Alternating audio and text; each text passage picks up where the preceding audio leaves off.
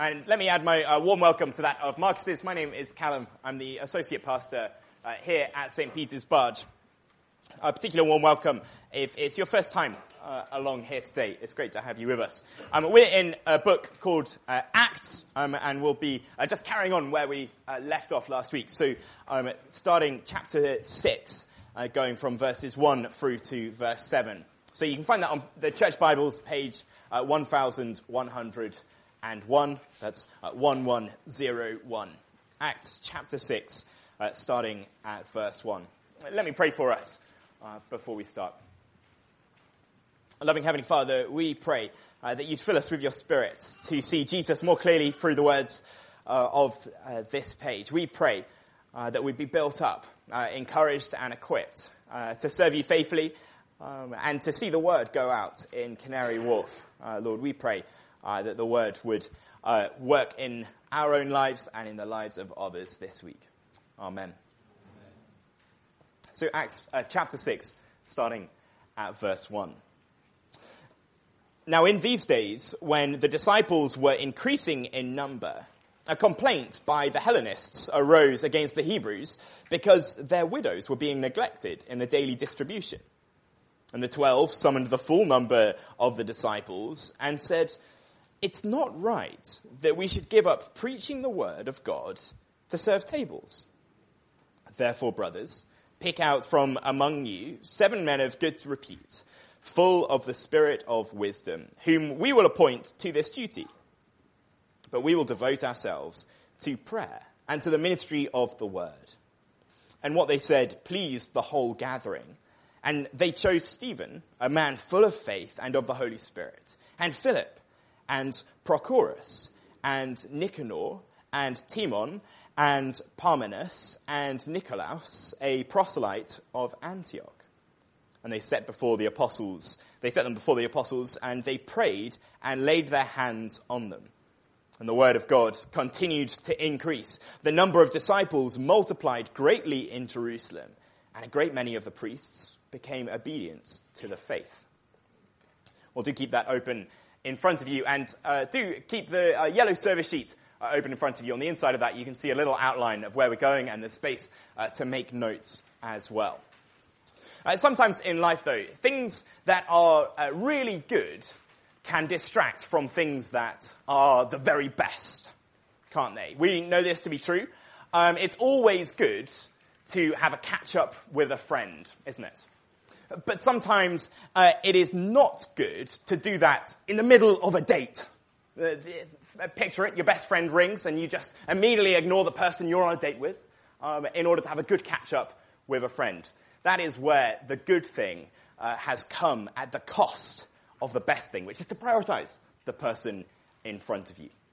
It's good to make social connections at work, but spend all of our time connecting and we'll quickly find out that we've sacrificed the best thing to do, our job, for the sake of a good thing to do, like connecting with others.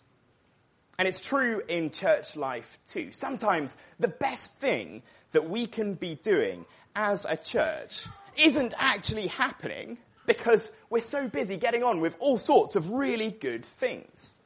And so we don't want that to be the case at the barge. So if, if we're here this morning uh, wondering um, uh, what should church be prioritizing? Or thinking, why do we do some things at church and not others? Or more of some things and less of others? Or maybe even if you're, if you're not a Christian here and you're thinking, uh, well, what even is the purpose of church? It all comes to light in a small episode in the life of the early church in Jerusalem the one we just read about. Uh, the book of Acts, it begins uh, with Jesus, risen from the dead, promising the power of the Holy Spirit, God Himself, to live in His people and empower them to be witnesses. Witnesses uh, to the end of the earth. Effectively, to uh, share the hope of Jesus in Jerusalem, in Judea, Samaria, and to the ends of the earth. Effectively, it's ever increasing circles. And that's the pattern of the book of Acts. We're in fact approaching the end almost of the Jerusalem section. And verse 7 of our reading today says the word of God continued to increase. The number of disciples in Jerusalem multiplied greatly, and a great many of the priests came obedient to the faith. The word is going out. The number of disciples is increasing. That means followers of Jesus are making more followers of Jesus. But this can only happen if the church doesn't sacrifice what is best for the sake of what is good.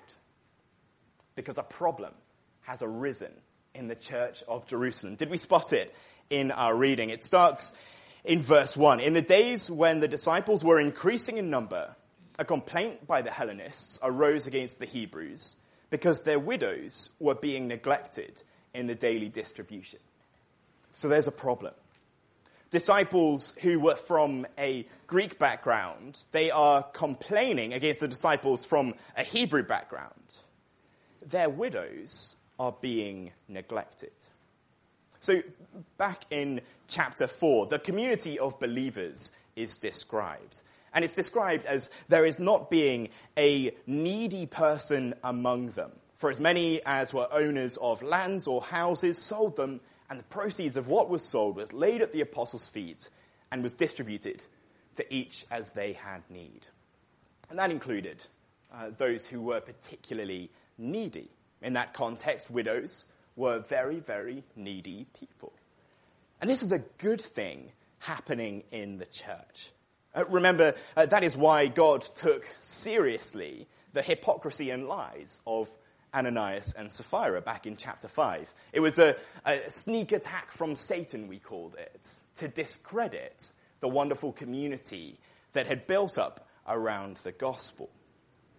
Here, a similar thing is about to happen. There's a conflict. Division is brewing. Surely it needs to get sorted out as soon as possible so the church doesn't lose all credibility, doesn't collapse and splinter in on itself, falling into arguments and divisions before it's too late. So is this the problem that the apostles focus on? Well, look at verse 2. The twelve summon the full number of the disciples and say, it's not right that we should give up preaching the word, the word of God, in order to serve tables. The apostles here, they identify a deeper problem, a problem in a way behind the problem.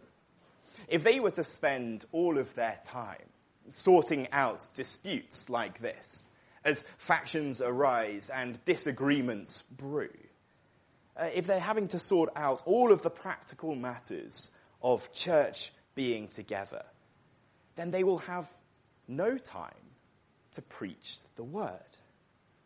No time to actually be witnesses in Jerusalem and to the ends of the earth. It's not that sorting out the daily distribution of help is a bad thing to do. In fact, it's a very good thing.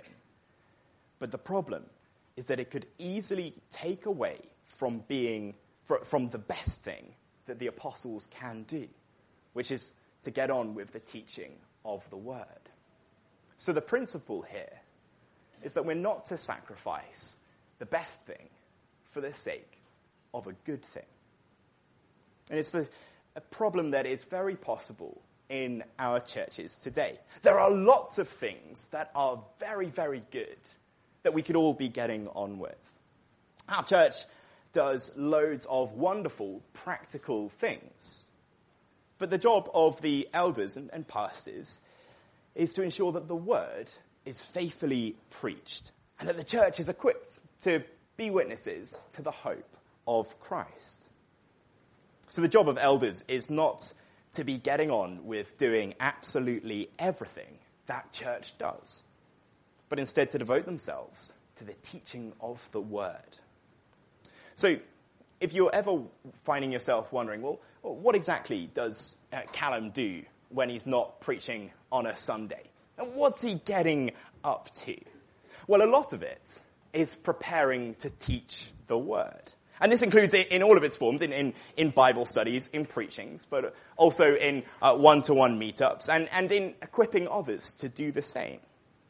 W- one image that comes to mind um, is a really famous one when it comes to dividing up uh, how church work works, uh, is uh, the image that you can either be doing trellis work or vine work. So in a garden, if you're trying to grow a vine, you need a bit of wooden scaffolding called a trellis in order to support it. There's even a, a, book about church ministry called The Trellis and the Vine.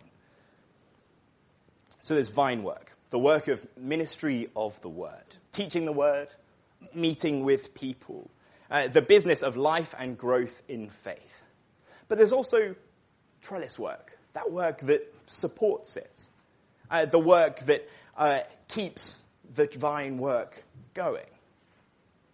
So at the barge, there's lots and lots of practical things that happen all the time in order that we can meet, and lots of practical things that help us to function well as a community. There's lots of practical demands uh, on the work of the ministry here at the barge. So, uh, mooring leases have to be renewed. Uh, dry docking has to be booked. Canal and River Trust need contacting about the bins not being emptied. All sorts of practical things that help us to run. But the practical everyday trellis work, if we were to uh, let it get out of hand, uh, well, it could take all of our time, and the focus would not be on word ministry. The apostles are saying here, it's not right to devote all our time to trellis work and neglect the vine work. Now, to be very clear, trellis work is fantastic and essential work. The, the fact that the phrase uh, for it translated as serving tables conjures the image of being a waiter um, it can sometimes uh, give the impression that the apostles look down on this kind of work, but it's, it's not the case. The apostles don't look down on it. Jesus, in fact, said that he came uh, not to be served, but to serve. And he even washed his apostles' feet at one point in order to make that point. It's more accurately maybe think of it like ministry of tables is what the apostles aren't to be getting on with, but to be getting on with ministry of the word. Jesus is the apostles and our concern needs to be that the word is faithfully taught, getting into everyone's lives, being faithfully preached, sown, and it's causing life and growth in faith. So the practical serving needs to support the word ministry. And it means that it's not for ministers of the word to be doing all of the practical things all of the time. It's in fact better if they aren't. They're to be busy getting on with preaching the word. So, picture this. One day you move on from the barge. Maybe you, you move abroad to uh, another country and uh, you look for a church there. The top tip from this passage is look for a church where the pastors are pastoring, where the word is being prioritized. Because there are churches that will be really busy doing lots of really good things, but neglecting the work of the word. These churches, sadly, eventually will become little more than community centers. Perhaps very busy with food banks, uh, support of any number of causes, some even giving access to medical care. There's loads of great things that churches can be doing. But in doing so, if they lose their focus on the word, it's like they sort of pull up the anchor of their church and their, their mission drifts from whatever the current need is to whatever the urgent need is to whatever the next cause is. Maybe even slowly at first. But they will begin to lose their focus on the word going out. And that's how disciples are multiplied in Jerusalem and how disciples are multiplied today. So a big application for us to all take away is remember to prioritize the word going out. Remember what verse 7 says. The word goes out, the word, the word of God continued to increase, and the number of the disciples multiplied greatly in Jerusalem. Remember that that is the very best thing that we can be doing. The very best thing that we can be getting on with as a church. And so it needs to be a priority. But even with it being a priority, it leaves the apostles with a dilemma. What should they do? Should they just put a stop to all daily distributions and say, we're going to focus on ministry of the word? No, let's look at the solution. The solution in verse 3. Therefore, brothers, uh, pick out from among you seven men of good repute, full of the Spirit and of wisdom, whom we will appoint to this duty. Uh, we will devote ourselves to prayer and to the ministry of the word. And what they said pleased the whole gathering. They chose Stephen, a man full of faith in the Holy Spirit, uh, Philip and Prochorus and Nicanor and Timon and Parmenas and Nicolaus, a proselyte of Antioch. They set them, these, they set before the apostles and they prayed and laid their hands on them. The solution is that disciples together get practically serving. The apostles make this proposal to the church. Nominate uh, seven guys who are full of spirit and wisdom, so both uh, practically and spiritually mature. And they will look after the daily distribution, while the apostles devote themselves to the ministry of the word. So the addition uh, of prayer here as well, prayer and ministry of the world, it's naturally natural that those two things should go together. And the plan goes down well. Verse 5, what they said pleased the whole crowd.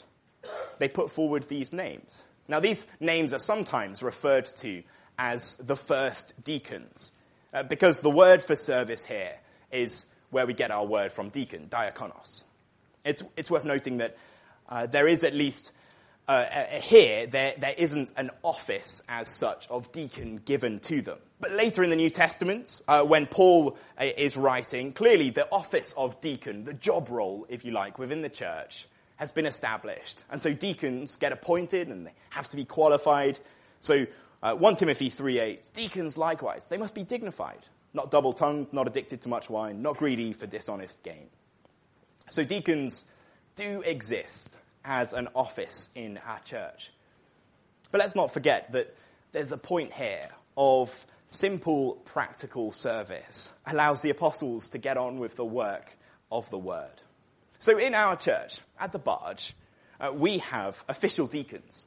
Uh, we uh, run the church with official deacons responsible for specific practical areas uh, of ministry. And it's certainly, it's a, it's a ministry in itself. And it allow, allows the pastors to uh, give more focus to preaching and teaching the word. And so there are, uh, there are so many at the barge who do all sorts of fantastic practical things that help uh, the word go out. So uh, when you came into church today, the stewarding team gave you a warm welcome hopefully, and the stewarding team uh, helps you to find a seat. The PA team, they arrived early um, alongside the music team so that we can sing together and, and praise God together this morning. Uh, yesterday there was a, a, Chinese New Year social event put on in order to uh, engage with local community and welcome friends to the barge. And currently there's a sign-up sheet at the back uh, where you can sign up to volunteer to help out at uh, a local night shelter, sorting out breakfast uh, for local homeless folk in Tower Hamlets in partnership with Growth, a local charity that works with homeless in Tower Hamlets that we support uh, as a church in order to, to care and bless local homeless people. This is all fantastic stuff. And deacons are in various roles within those ministries, uh, running these teams, uh, training and equipping people to help in those practical services. Now, if Marcus and I were responsible for sorting out all of those things, the sermon really wouldn't get written. And a lot of those practical things wouldn't get run. And the practical things that would get run wouldn't be run to even a, a fraction of as high standard as they are, as godly deacons exercise these ministries. So I'm very, very thankful for the barge deacons and for all that they do. But I think it also goes beyond a formal role. So there's loads of practical ways that we can all be involved in serving at the barge that don't have a formal deacon role attached to it. uh, but do have a really essential role, a really great way of playing a part of helping the word to go out in Canary Wharf. From people offering uh, IT support um, to uh, distributing of meals to those who've just had babies or uh, who are going through a tough time, or to the warm welcome of a newcomer that you might see uh, coming along to church, saying hi to them. Church couldn't happen without each one of us here together, pitching in in all sorts of practical ways to make sure that church can happen. There's all sorts of wonderful things that are so encouraging to see and so very, very thankful for all those who serve in these practical ways, giving so sacrificially, caring for others so deeply, and making sure that good things happen without sacrificing the priority on the best thing happening, which is the word going out. Now, maybe we're sat here thinking, well, this is a little bit of a challenge. Uh, maybe I've not been pulling my weight. I should really start serving. Well, there's good news. It's really easy to start serving. At the church, the first step is to become a member here. That just means saying, yep, I'm committed to this church. We'll uh, send you a form with a couple of questions to and then chat through with an elder afterwards. And it'll mean that uh, there's a great big list on the back of that of areas that you can get involved serving in. We'd love to have those conversations on how you can be getting involved in practical ways serving. And maybe you're, you're already a member and you're thinking, well, I really haven't been pulling my weight and I'm even a member of the church. What should I be doing? Well, why not think about joining the music team? A team uh, that means uh, that, that we can praise together here on a Sunday morning. Uh, if you're able to have a practice and give it a go, it's a great way to serve. You don't have to be a perfect musician. Uh, training and support is provided. Maybe music isn't your thing. Um, maybe you've never considered, though, that you could actually help looking after some of the children uh, on the barge. We'd love to have a, a manned crash going so that uh, all the little ones can get dropped off and that parents can be in the service, hearing the sermon, hearing the word preached, and the word working uh, in their lives with, without distraction, disappearing off into the back room. Or maybe uh, helping at Sunday school, aiding uh, the very littlest of our disciples in their life and growth in the Word. There's any number of ways that you can practically serve, so please don't be silent. Uh, if, you're, uh, if you think that there is a need that perhaps we haven't spotted, we'd love to hear about it. Uh, we'd love to uh, have as many people practically serving in all sorts of ways. Um, if you're not sure what you can do, then please do come and speak to us and start that conversation and uh, get push, pushing ourselves out of our comfort zone and serving in some practical way. That serving in a practical way really helps uh, the word increase in each of our lives and in 21st century Canary Wharf. Because look at the result of this practical service. Verse 7 The word of God continues to increase the number of disciples multiplied greatly in Jerusalem, and a great many of the priests came, became obedient to the faith. As a direct result of this delegation of social action, the word of God increases, spreads. We shouldn't be surprised by this. Because uh, when the word uh, is not neglected, by pastors devoting themselves to it, it increases. It spreads. They're able to devote themselves to the word. They're able to give the time to it. And so more of it happens. And the result is that the amount of disciples there are multiplies. This is one of the first of like six summaries of uh, growth that Luke gives in the book of Acts. Um, and it comes at crucial points in the unfolding of the narrative. It just serves to highlight how wonderful it is that God works through his word. Uh, that he does indeed work in the gospel, and his work can't be stopped. Now, wouldn't it be a wonderful thing for the word of God to increase in Canary Wharf, in East London, our little pocket of the Docklands? Wouldn't it be a wonderful thing if the amount of disciples here were to be multiplied in the coming weeks and months and years. Wouldn't it be a wonderful thing for the Word of God to go out among workers and residents, for the disciples to grow and grow and grow?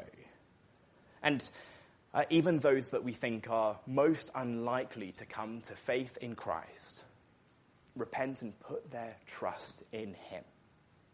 Wouldn't it be great news in our own individual life if the Word of God were to multiply uh, within us? What does that mean? It means growing in maturity in faith, those deep roots in the Word, producing real change in our own lives, producing genuine fruit of God at work.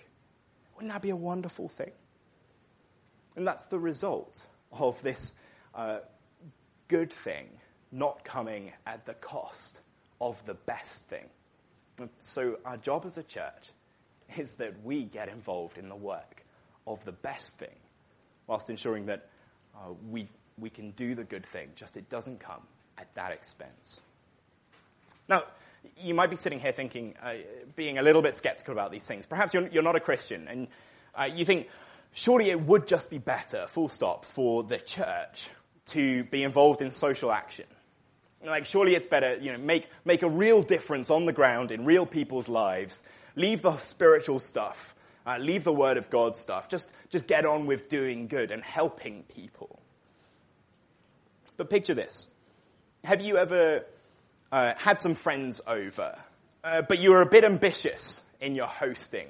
Um, I know that it certainly happened to me. You're, you're sort of overstretching yourself. You're busy trying to jostle like uh, two pans that are over boiling here, uh, two in the oven, something in the microwave. It's all going a little bit wrong, getting a little bit stressful. You begin talking a little bit like Gordon Ramsay, and you find yourself uh, just getting a bit a bit overworked, and you're not actually spending any time with your friends who you've invited over. Uh, there, you have sacrificed what is best spending time with your friends uh, for what's good, putting on a nice meal. And I, I want to say that uh, as our, our church together, we believe that what is best is that the Word of God increases in people's lives. Now, uh, if you're skeptical about that being the very best thing for people, uh, let me invite you to uh, experience that for yourself. Let me invite you uh, to have a go at seeing the Word of God increase in your own life. So uh, we regularly put on uh, courses where uh, you can look at the Word of God for yourself as a thinking adult, even with all of your skepticism and questions, um, and look at the life of Jesus through His Word for yourself. We'd love to invite you to, to do that. We run courses called Hope Explored and Christianity Explored. talk to us afterwards if you'd like to, to sign up for those. But that really would be the best thing uh, for you today and for all those in the Docklands. And, and that shouldn't come at the expense of wonderful, uh, good things uh, as well. So we want the word of God to go out, never sacrificing what is best for the sake of what is good. What is best uh, is that the word of God increases in Canary Wharf, uh, 21st century London, that lives are changed and the amount of disciples multiplies throughout. There are any number of distractions and conflicts that could arise, and any number of good things that we could be getting on with. Uh, the solution is that we practically serve all together, uh, but we never compromise on what is best for us to be getting on with, which is the word going out. Let's take a moment. We'll reflect on these things, and then we'll draw together uh, in prayers.